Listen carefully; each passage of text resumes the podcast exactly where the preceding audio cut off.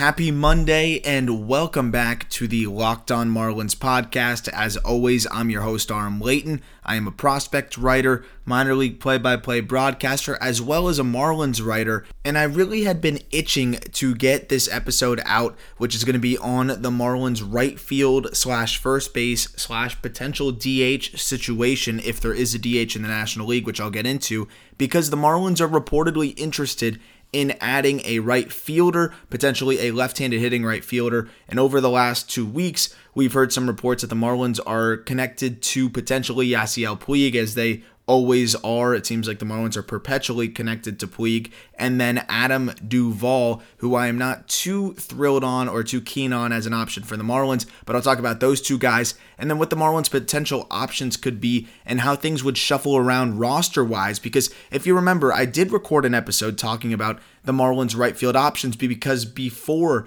the Duvall and Puig reports came out, it was already reported that the Marlins had some interest in specifically, ironically, as Puig and Duvall are right handed hitters, that the Marlins had reportedly had some interest in left handed hitting right fielders. And I think it makes sense for the Marlins to target a right fielder, but also there's some moving parts here. And I think it makes more sense if the National League has a DH. It gives the Marlins a lot more flexibility. And while I think every team would benefit from the DH in the National League, and it would be great for Major League Baseball because free agency is already a little bit scarce in terms of demand for some of those middling guys because of the financial restrictions. Not everybody's jumping out of their chairs to give five, six million dollars to a player that might be slightly above replacement level. They'd rather go to the minor leagues or look at some other options to fill that role because of the penny pinch right now. But if you had the DH in the National League, it opens up at least 15 jobs, 15 spots for bat first types of guys, which there are plenty of on the market right now. And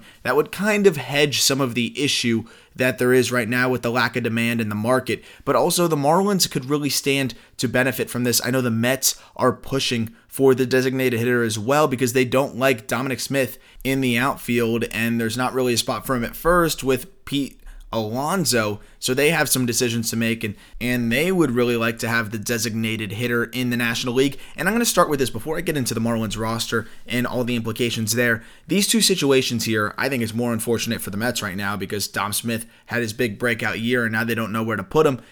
It is a complete joke and a disgrace that Major League Baseball has not figured it out at this point it is just ridiculous that we're expecting teams to build their roster out. And I know they've said kind of err on the side of caution of assuming that there is no DH, but how about just a clear and definite answer at this point? How could you expect people to do their jobs to build a roster when one of the most premium offensive spots in the lineup may or may not be there? It's also ridiculous that we're going to we would have had the DH this past season after not having the DH in the National League. Then this year, we would go back to not having it again. And then it's inevitable to have the DH in the future after the next CBA. So why not just have it this year and go from there? You would have flipped back and forth multiple times. It makes no sense, no continuity. It makes the league look like a joke. And it's just ridiculous. It's such an easy thing to figure out. I don't understand why there is such a dispute here.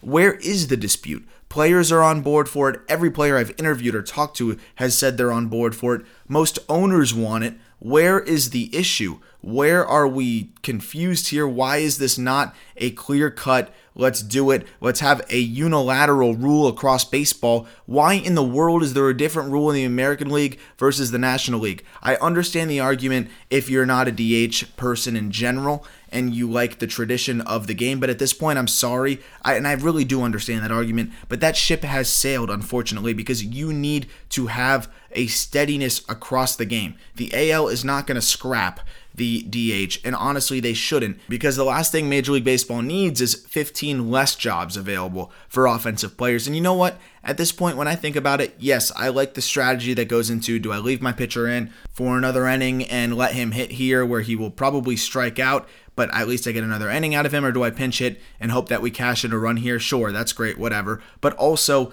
I just do not want to watch somebody that is most likely hitting at a Division three college level or worse. A lot of pitchers really do hit at that level in the Major League Baseball game. It's a joke. It just it's not worth it. I don't really enjoy it. I don't really enjoy watching those guys try to lay down a bunt, best case scenario, or take three terrible hacks and then go down. Yes, it's exciting when a guy finally hit gets a hit. The Bartolo Colon will home run will be one of the most incredible things that's ever happened in baseball. But uh, you know what? That's what memories are for. Let's move on. Baseball needs more offense. I don't need to see a high school level hitter at the plate just going down on three pitches, and then we're going to claim that that's better for strategy. I digress here, but I really wanted to talk about that. And it's not about the DH debate, because to be clear, I understand the other side of it. It's more so that Major League Baseball is way about neck deep now into an offseason where teams are making big moves, building their roster, all that good stuff. And we still don't know if you are going to have eight hitters or nine hitters in your lineup. How is that possible? That's beyond me. And when we look at the Marlins situation, it would be incredibly helpful to know that. It would have been helpful to know that when the Marlins had to decide whether to tender a contract to Jesus Aguilar or not. Ultimately, they decide to just do it, and I'm glad they did because at least you can just react from there. A one-year, 4.43 million or 4.35 million dollar contract, excuse me, is very reasonable for Jesus Aguilar after the year he just had, and you probably wouldn't have too much trouble moving that if there is no DH and Lewin Diaz is in that spot. But I wanted to talk about the whole breakdown here of what the implications would be roster wise, DH versus no DH, and I think how the Marlins should handle this uh, either way. And where I think they can add, and, and the whole juggle that goes into it. So, to start with this here, I get why the Marlins want a right fielder, and it makes sense to me in some ways, but also it is confusing if the plan is to not have a DH. And I'll tell you why. Because Garrett Cooper, at this point, yes, he's a mediocre outfielder. Yes, it's been clear, as Eli Sussman pointed this out to me, as having a little side conversation with him about this. And yes, it was clear that the Marlins do not love Garrett Cooper in the outfield. And Matt Joyce was playing out there. Old man Matt Joyce was playing out in the outfield more than Cooper. But when you look at just about every single advanced metric and fielding metric, he is brutally average, which is fine. With his offensive profile this past year and a half, I will take average in the outfield any day of the week. I think more so for the Marlins, it's the concern of injury, it's the durability concerns with Cooper that they don't like him in the outfield for that reason. I also understand that. But let's be real here. I think Cooper is clearly a better offensive option than Adam Duvall. Duvall is sneakily a really, really good defender in the corner outfield spot, but I don't really care. I don't because the Marlins are starved for offense, and I want more consistent offense. Duvall is a guy that you would be buying high on, and I think the biggest mistake you can make is buying high on a guy that had a good year on an abbreviated season this past year, especially in that Braves lineup. Duvall was hitting seventh most of the year in a cushy spot, seeing a ton of fastballs, more fastballs than he's ever seen, and more strikes than he's ever seen because nobody is worried about Adam Duvall when you got to face Freddie Freeman, you got to face Ronald Acuna, and you got to face that whole stacked lineup. Ozzie Albies goes on and on.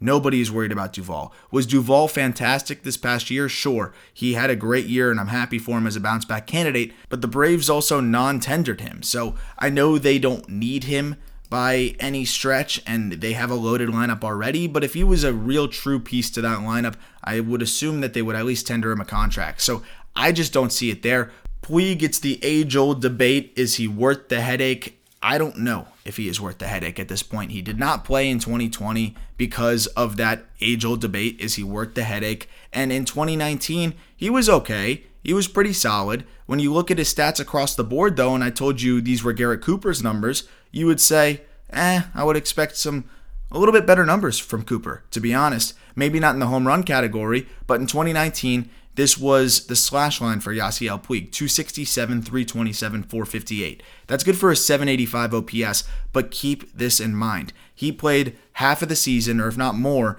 in Cincinnati, where that's one of the biggest hitters parks you're going to find. And he hits 22 of his 24 home runs in a Cincinnati Reds uniform. Sure, he had double the at bats in a Reds uniform, but 22 is a lot more than two. It's more than double. It's 11 times more. And I know you know that, but it's just worth echoing here because the point is he benefited from that ballpark there.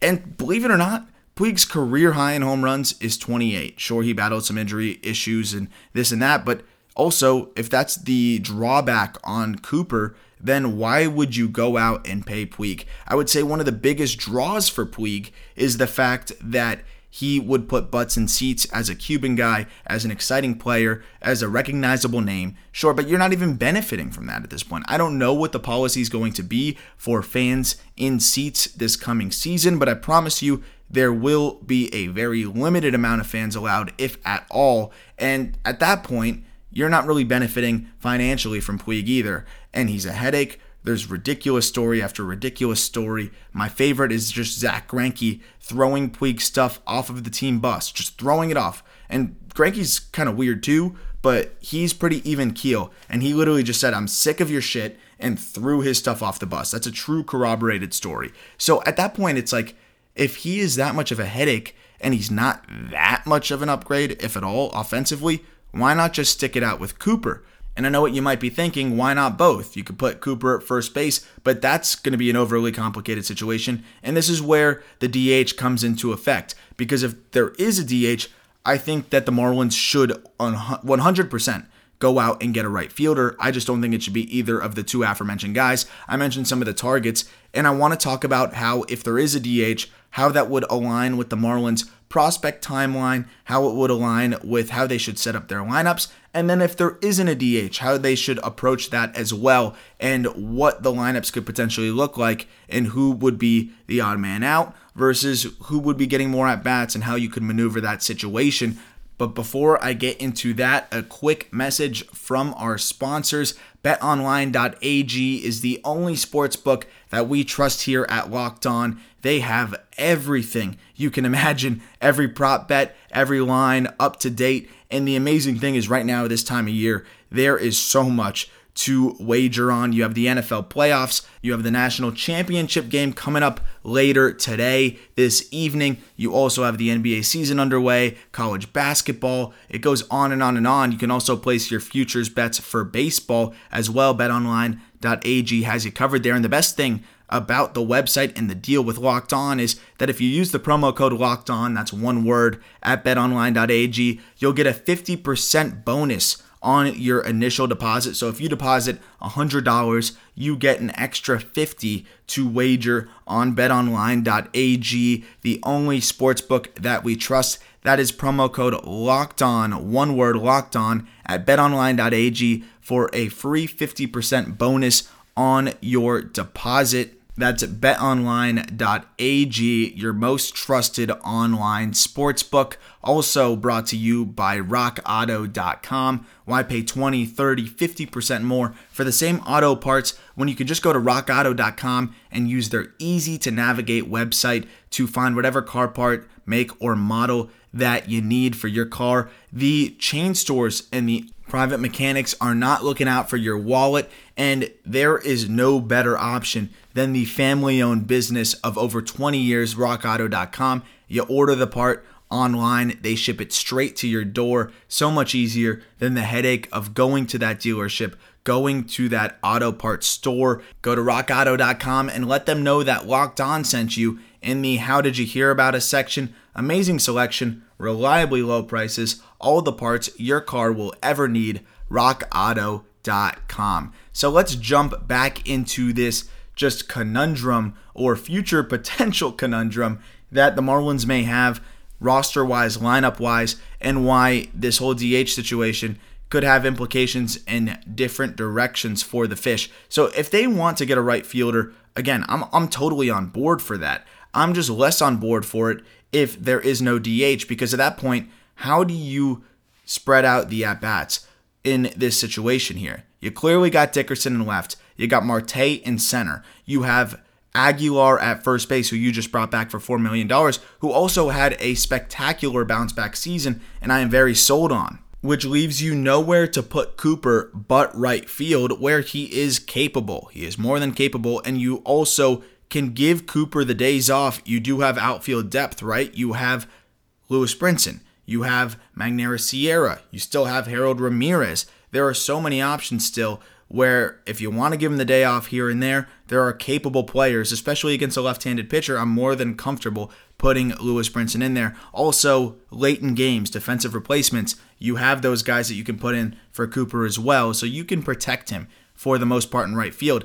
Also, Lewin Diaz is going to need to get some at bats at first base.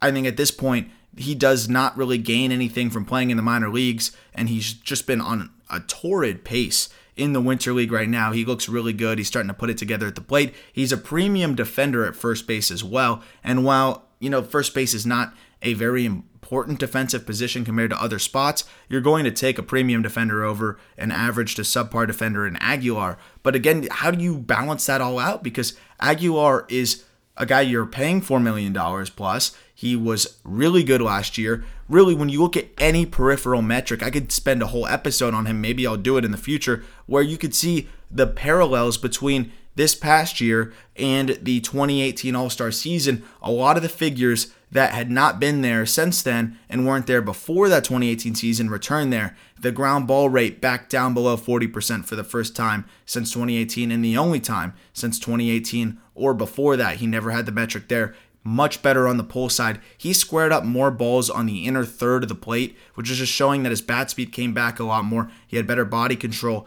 and all of that good stuff. He had more squared up baseballs on the inner third in half the at bats this year than he did in 2019. So you just look at all of those figures and you got to think that he is more than likely to continue that trend where he put up an 800 OPS, eight home runs, and the Marlins are pretty starved for power. They need that. Of course, you're going to get power from Lewin Diaz, but you're going to have to figure that out too. I think they could be a potential platoon option there where you have Diaz coming off the bench and also hitting against tough right handers or just right handers that Aguilar is not historically as good against because in his career, Aguilar has done much more damage against left handed pitching. And in 2019 or 2020, excuse me, this past year, he was much better against left handed pitching. A 956 OPS against Southpaws, a 752 OPS against righties. Small sample size, but still in his career, while not that dramatic, he is always better against lefties. I know you're probably thinking, well, at that point, if the Marlins don't have a DH or if the NL doesn't have a DH, then you're just basically expecting the Marlins to go back out there with the same roster. For the most part, yes. I think at this point, that's what you have to do instead of forcing an acquisition for a guy that's not going to make that much of a difference in Duvall or Puig. If you're going to go get a Cole Calhoun, then maybe we can talk about that. But I don't think people are totally paying attention to how good Cooper was this past year offensively. He was in the top 5% in expected batting average. He was in the top 11% in XWOBA. He was in the top 13% in expected slugging, top 30% in exit velocity, top half of the league in barrel percentage, whiff percentage, hard hit percentage, he was solid with the K rate, that improved. Walk rate could be a little bit better, but not bad at the 40th percentile.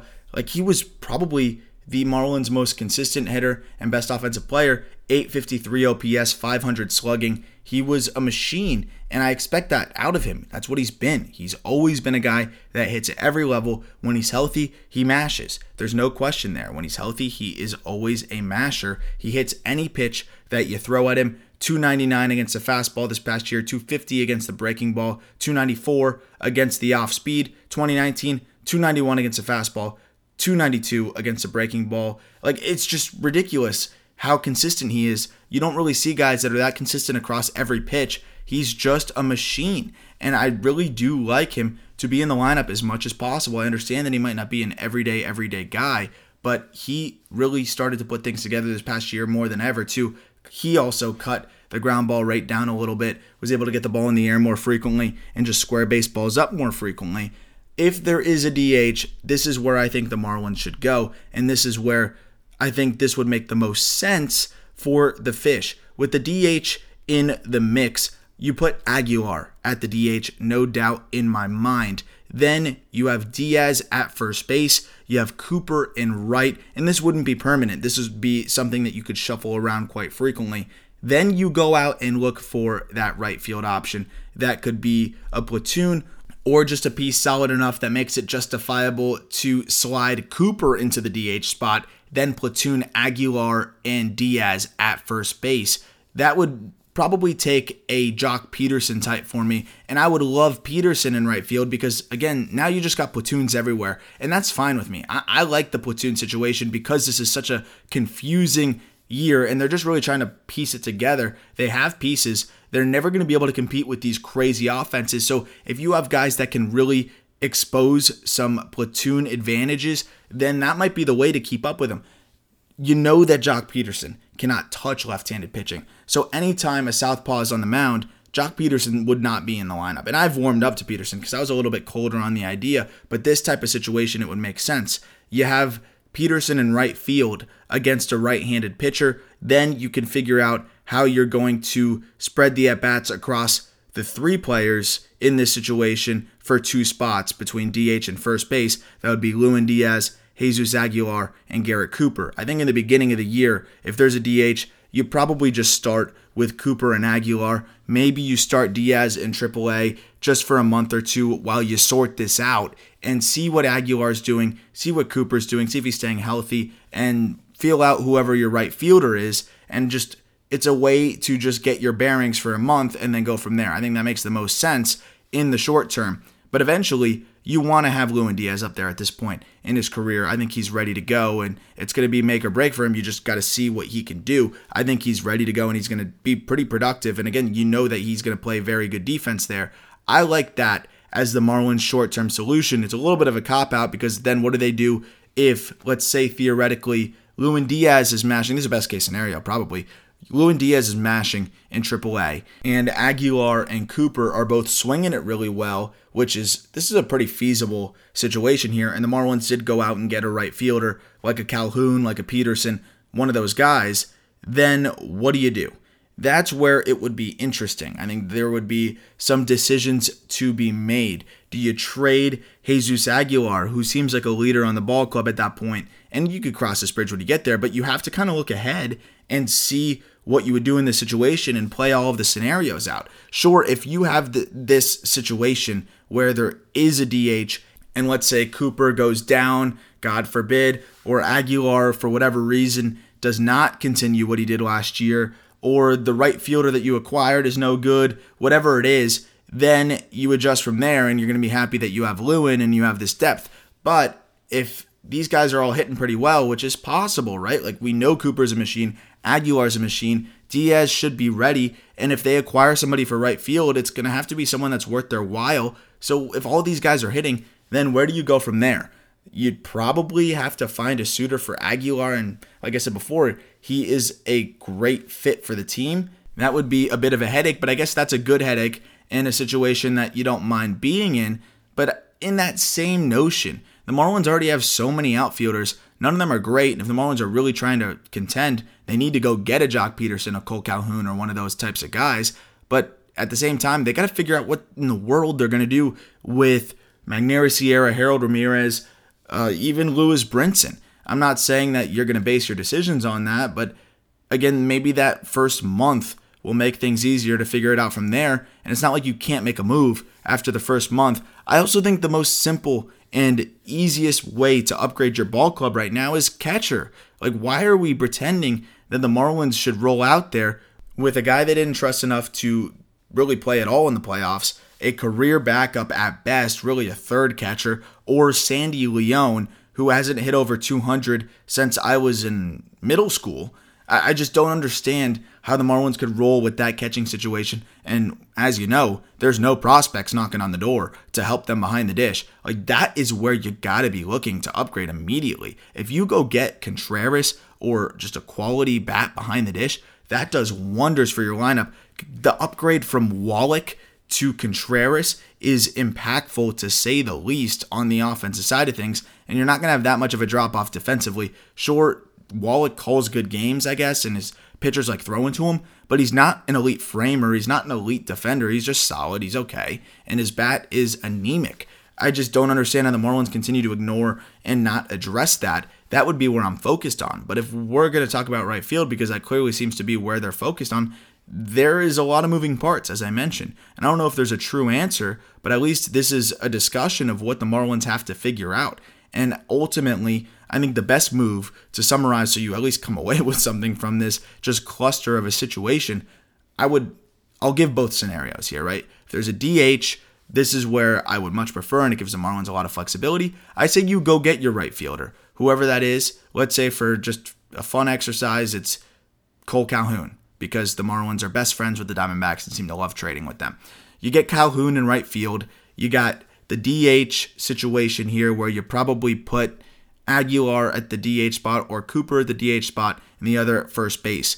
Then Lewin Diaz, you decide if you want him in AAA or if you want to try and give him spot starts to hit against those right-handers if Aguilar continues to struggle a little bit against right-handed pitching, or if you want to give Cooper a day off and you slide Aguilar to the DH spot and Diaz to first base. And that's the thing, if, if Cooper's not an everyday guy, then you're fine with that because you're going to find at bats for Cooper's days off and to just give Aguilar a break from tough righties. That'll get at least enough at bats for Lewin Diaz, and he will also be a solid pinch hitter and a defensive replacement late in games at first base as well. I think that's enough of a role to justify him not being in AAA.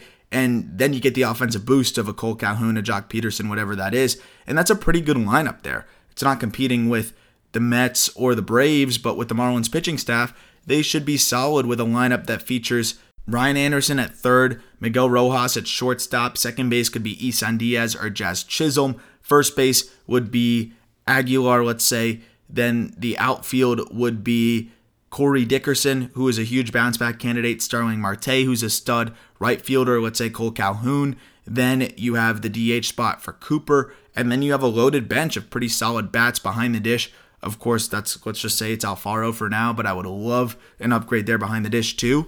That's a pretty darn good lineup. It's not bad at all, and with their good pitching, they should be a 500-ish team if the bullpen's all right and they call up an Edward Cabrera or this or that. Something I also saw in, in a poll on Twitter was, would you rather go get a right fielder or call up Bleday at midseason? I don't think you can go into this season expecting or just even really leaning on the probability of JJ Bleday being called up at the mid or end of this season. One, the Marlins need offensive help right out of the gate, and he obviously won't be up to start the season.